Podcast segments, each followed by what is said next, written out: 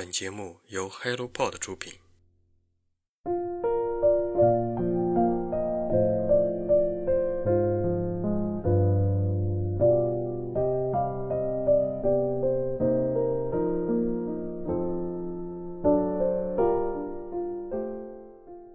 Hello， 亲爱的听众朋友们，大家过年快乐啊！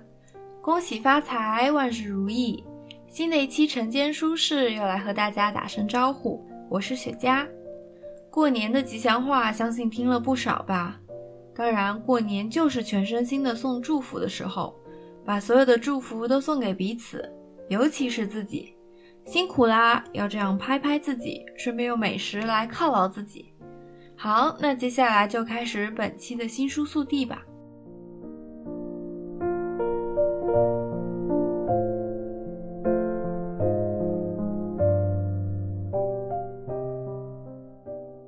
这次的书名是出生意愿确认，是不是听上去就不一般？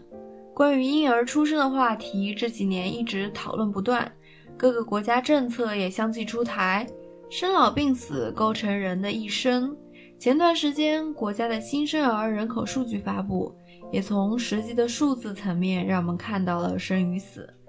人类社会究竟如何处理自己的生存问题，这确实值得我们好好的思考一下。怀抱着这样的想法，我看到了这本书《出生意愿确认》，是由中日双语作家李勤峰创作的一篇短篇小说，不到10万字的小开本，薄薄的故事，基于一项叫做出生意愿确认的制度展开。当出生的意愿需要经过胎儿本人确认，我们的世界变得更美好了吗？ Yes， 出生意愿被提到了最前面，人类的终极拷问将由胎儿自己选择，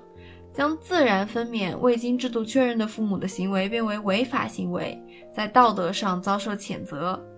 这样一部反乌托邦式的小说，将故事背景设定在50几年之后，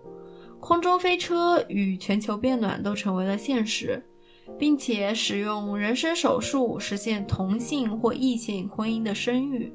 将生孩子转化为技术问题。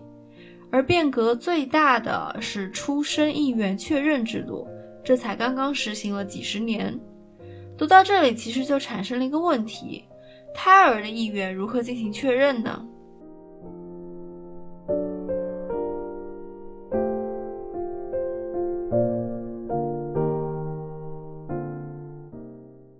这本书围绕了一对拉拉的故事展开，主人公是一名叫做彩华的女性，与他的妻子加之做了妊娠手术。彩华每次孕检的时候都会得到一个长达10几页的胎儿生存难度测试清单。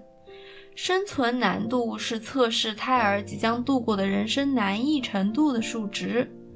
1代表着活着极为容易，10则表示非常痛苦。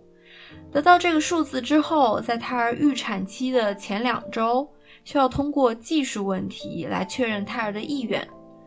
那这里就回答一下刚刚提出的问题，这个出生意愿会根据最近几次的生存难易测定结果，套用公式取加权平均数，算出一个最终数字，这个数字会供胎儿进行确认。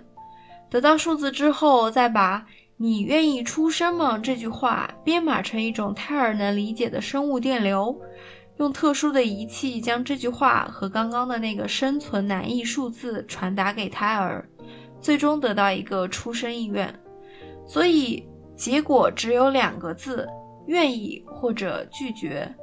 在这个故事中，主要的人物都是女性，有秘密的地下反抗组织，有主人公彩华对孩子出生意愿这项制度态度的转变。其中有一个非常有意思的问题，就是在这样一个发达的体系当中，生育还是需要女性一方10月怀胎来完成，仍然是女性的身体承担孕育的责任，子宫仍然是一个无法回避的话题。将孩童的人生变成各项数据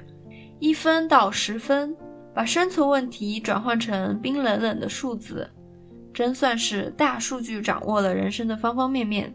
这甚至决定你能否生下自己的孩子。不过考虑到这是个短篇故事，其中很多抛出来的问题还未得到完全的解决，有些构想还只是初步，没能切入到深处，但由此引发的问题却让人深思。要不要活出自己的人生，当然应该由自己决定。